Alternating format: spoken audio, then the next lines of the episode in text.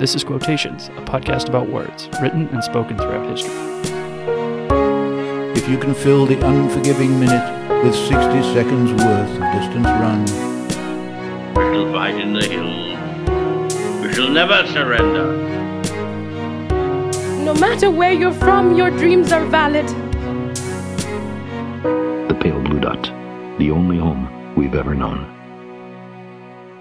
Hello and welcome to Quotations. I'm Matthew Monroe. Here's today's quote.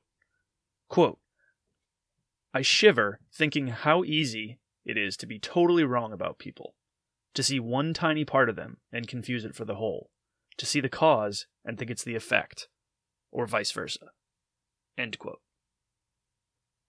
That quote is by Lauren Oliver. Lauren Oliver is an author born November 8th, 1982, and she's the author of more than two dozen books for young readers, young adults, and adults alike. She received her education from the University of Chicago, where she studied literature and philosophy before attending NYU's creative writing school and earning a Master of Fine Arts in 2008. And today's quote comes from one of her young adult novels. It was actually her first fiction book, and it's called Before I Fall. And Before I Fall is a book that follows Samantha Kingston. And Samantha is a teenager who relives the day of her death via car crash every day for seven straight days. And I guess the best way to describe the book would be it's sort of a Groundhog Day meets 13 Reasons Why kind of kind of book. And Sam is a typical teenage girl. She's got kind of a mean girl streak in her. She even bullies another girl in the story along with her friends and causes that individual severe mental anguish. In a lot of ways, for those of us that are long since past our teenage years, it's the typical teenage angsty kind of behavior that you would expect from a bunch of teenage girls doing a bunch of teenage girl things in their teen years. And over the course of the seven days, Sam, much like Bill Murray's character in Groundhog Day, changes various little parts of the day. Presumably, you would eh, assume to avoid her death, as I'm sure we all would. If we found out that we were reliving, once, once we realized we were reliving our own day of our death over and over and over again, we would certainly try to intervene. And she does in various ways throughout the time, and the, the process compounds and the learnings build on one another. And through the process, we get to watch someone do something that we never can, and that is perfect themselves, or attempt to perfect themselves, or perfect a day. It's something that we can never do. Once the day is gone, it's gone. Not for Sam in this book. And so she changes her angsty, somewhat entitled teen attitude towards her siblings, her parents, her teachers, and even the girl that she bullied in an attempt to make things right. And what isn't 100% clear is if by the end of this, when she's done this day after day after day, if it's still about her at the end of it, if it's still about avoiding her own death. And I would argue that probably not, right? So there's an evolution within the book where the main character initially realizes that she is reliving the day of her death and tries to avoid it by changing and modifying her behavior. But then, after she's been at it for a while, she begins to change not just for the avoidance of her own death, but for the benefit of the others that are in the book, to make life a little less difficult. Perhaps she comes to the resignation uh, that she's going to die regardless, and so she might as well try to make that last day of her life as lacking in difficulty as possible for everybody else because she knows how it's going to end. And as a result, we see the character evolve again in a way that we ourselves can't ever actually do. You can't go back and relive a day. We can do postmortems, we can think about every conversation and every interaction and wish we had done differently, but we can't ultimately go back and do differently. But Sam does try, and day seven is very, very different than day one. And in one exchange, that Sam has on day six of her skipping record of a death day, so to speak, she finds herself in a bathroom at a party, and that party precedes, it's the party that immediately precedes her departure and death, with the girl that she bullied named Juliet. And In the conversation, Juliet lays out the many and varied ways that Sam and her friends have tormented her over the years, going back years. And this is someone who's really struggled with this. And Sam finds herself at a loss for words and really struggling to comprehend the things that Juliet is laying out to her because they, in a lot of ways, seem innocent to her. They seem like normal teen behavior. In fact, some of the things that Juliet accuses her of, Sam and her friends aren't even responsible for. But Sam comes to realize that when you torment somebody in the way that she has, when you make value judgments about somebody and use them as a punching bag in the way that you do, then that person realizes it that they can then attribute, misattribute other wrongs to you. And that's completely outside your control. And of course, as you can imagine, as Juliet is laying out these things, some of which are real and some are imagined by Juliet to have originated with Sam and her friends, that Sam is not going to receive a whole lot of sympathy or empathy from Juliet when she tries to say, no, no, no, that actually wasn't us. That was somebody else doing something to you. We only did these things to you. Of course, that's not going to be met well and received warmly by the person who has been tormented for all these years. Nor should it. And during that, as a result of this conversation that Sam is having with Juliet in the bathroom of a high school party as a teenager, Sam says today's quote. It's as if she has an epiphany. She's partway through the conversation and she has this epiphany. And so I'm going to read the quote to you, uh, to you again. And again, place yourself in Sam's shoes for this quote and understand what it is that Sam has been receiving from Juliet, which is a laundry list of torments that Juliet has endured at the hands of Sam and her friends. And imagine the moment where this kicks in. Because she doesn't say this out loud. This is a thought that she has. So here's the quote one more time. And again, this is Sam in the midst of a conversation with a girl that she's bullied all through high school. Sam says the following, and I quote I shiver thinking how easy it is to be totally wrong about people, to see one tiny part of them and confuse it for the whole to see the cause and think it's the effect, or vice versa. End quote. And what a lesson, right? What a caution, what a warning. It's fantastic. It's simple. It's in a young adult book.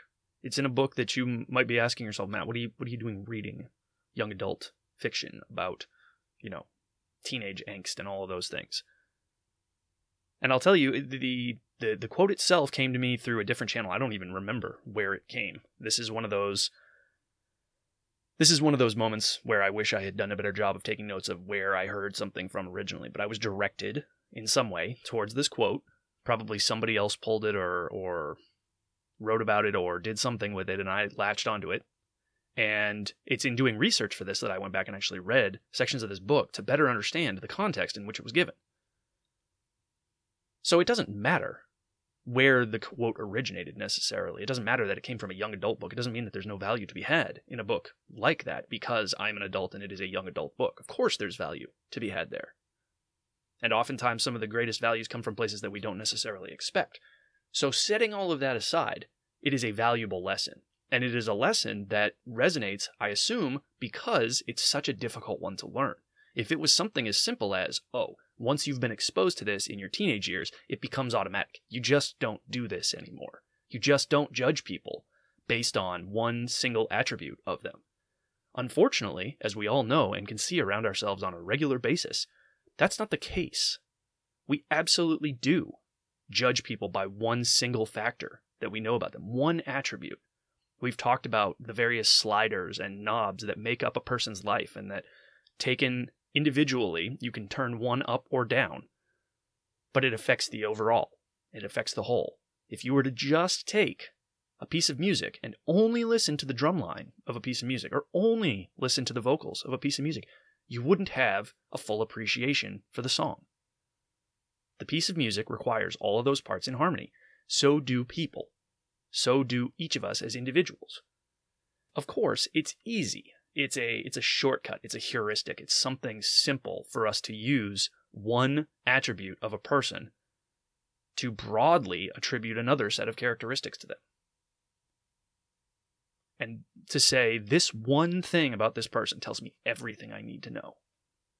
Now there are certain things where i think that that can be the case. Certain times where one thing about a person, one particular attribute of a person can be telling of that person's personality and be the kind of thing that you say, you know what, if you are like this, if you hold this one particular view or this one particular stance, I probably don't need you in my life. I don't need to associate with you.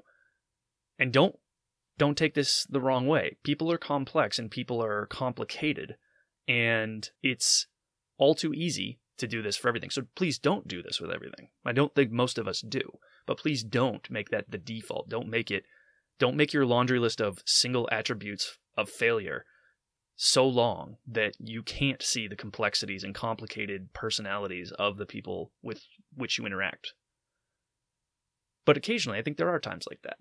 The reason that I can say with confidence that we are complicated is because I'm complicated. And if I'm complicated, you are complicated. You have your own set of attributes and behaviors and characteristics that define you as a person, and no single one of them makes you who you are. For example, I am a Marine. I've been in the Marine Corps for almost a decade and a half at this point, and to some people, that is a defining characteristic of me as a person. And it tells them, in their minds, certain things about me. Much like if you are an accountant or a lawyer, or you work for Greenpeace, or you have children. I can make certain judgments about you, the whole person, because of those things. Now, much like I would probably be wrong in judging you about that, many people are wrong in judging me simply based on the fact that I am a Marine. There's a certain characteristic, a certain type, a certain attitude that people more or less have if they are Marines. Okay, maybe. But it could also be that people come from many and varied backgrounds with many and varied experiences, and they're not all the same. So, knowing just that one thing about me might lead someone to an incorrect conclusion about me as a person. Just like me judging the fact that you are an accountant or a lawyer, you work for Greenpeace, or you have children, to be an incorrect assumption about you. We all do many things. We all wear many hats. And we are many things to many people. And that's why it's so dangerous to attribute broadly based on one characteristic. So, one glimpse at a fraction of a moment might find me or you or someone else in another mode, right? Because we're many things to many people. Maybe one day you're in parent mode when I interact with you, and I see one glimpse of you. And if I take that one moment and I use that to attribute broadly to your personality, not only am I basing that off of a fraction of a moment of time with you, it may not very well be your best moment. I mean, never mind that a lot of the time we're not at our very best. We're tired, we're angry, we're misinformed, we're frustrated, whatever it may be. So now you take a subset of a person in a subset of time with a certain type of circumstance at that moment in time, and you can easily see how if you latch onto that, it becomes a completely incorrect judgment of that person. For example, if you are a parent and I interact with you on a day where your children have been particularly difficult, you're particularly tired because you didn't get a lot of sleep the night prior, because maybe one of your children was up sick, and I see you at a park snap at one of your children.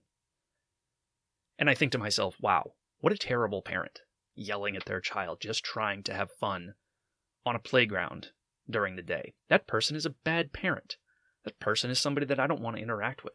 And if I have children, maybe I don't want my children to interact with you or your children because of what I saw. But what I don't realize is all the things that I couldn't see. I couldn't see that you didn't get that sleep the night before because one of your kids was sick. I couldn't see that they had been particularly difficult that day and wouldn't eat breakfast on time and you were late getting out the door. And the reason that you're at the park is because you missed something else because the timing didn't work out, and on and on and on. So I've made an incorrect value judgment of you based on a single interaction at a moment in time where you weren't at your best, and now I've attributed to you broadly. Not particularly fair, right? And this speaks to something that we talked about a few episodes ago. I think it was episode 62 or so, where we spoke about being generous in our observations of others. And this is exactly why that's so important. Now, you might ask yourself, is there a theme here? Well, I can tell you, listener, that this is not a deliberate theme, I guess. I select from a large book of quotes about 10 episodes in advance. And so this particular episode was not intentionally selected to follow on with that one about being generous with our observations of others. Well, why did this quote jump out at me from all the other quotes in the book that I've earmarked for future episodes? I don't know. Maybe it's because I'm a human and I, I see and observe the world, and I see that this is in short supply. This generous observation of others, this recognition that we can be so very wrong in our judgments of others based on single attributes, single statements, single tweets, single social media interactions of other people. That it had to come up twice in a span of about 10 episodes where we talked about judging others. I don't know. Maybe there's a reason that I, personally, needed to hear this. Maybe there's a reason we needed to hear this, or you needed to hear this a couple of times in such a short period of time. But my hope is that in hitting the point again in a different way, maybe it resonates that much more with you. Because it certainly does with me. Clearly, it resonated enough for me to actually take the time and make an episode about this, after having just made an episode about a very similar topic not so long ago.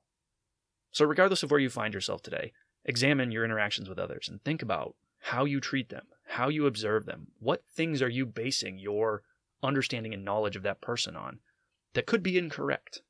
Maybe they deserve another chance. Maybe they don't. But at the very least, the thought experiment of if they do might be worthwhile. Because if you got one wrong, if you have one person who you've misjudged based on an interaction and haven't given them enough opportunity to show you who they really are, you don't have enough data points to really understand where a person is coming from and recognize that they may not always be at their best when you're interacting with them. Maybe they deserve that second chance or that third chance. So be generous. And be cautious, lest you mistake a part for the whole. None of us want to be judged that way. We should endeavor not to judge others that way.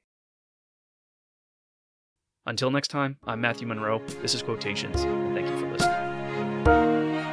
If you've enjoyed this episode and would like to hear more, please subscribe in your favorite podcast app or visit me at quotationspod.com to download and listen. Please also take a moment to recommend the podcast to a friend.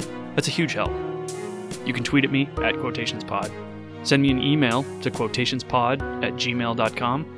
Find me on Instagram at quotationspod or join the conversation on Facebook at quotationspod. I look forward to hearing from you, welcome your feedback, and thanks as always for listening.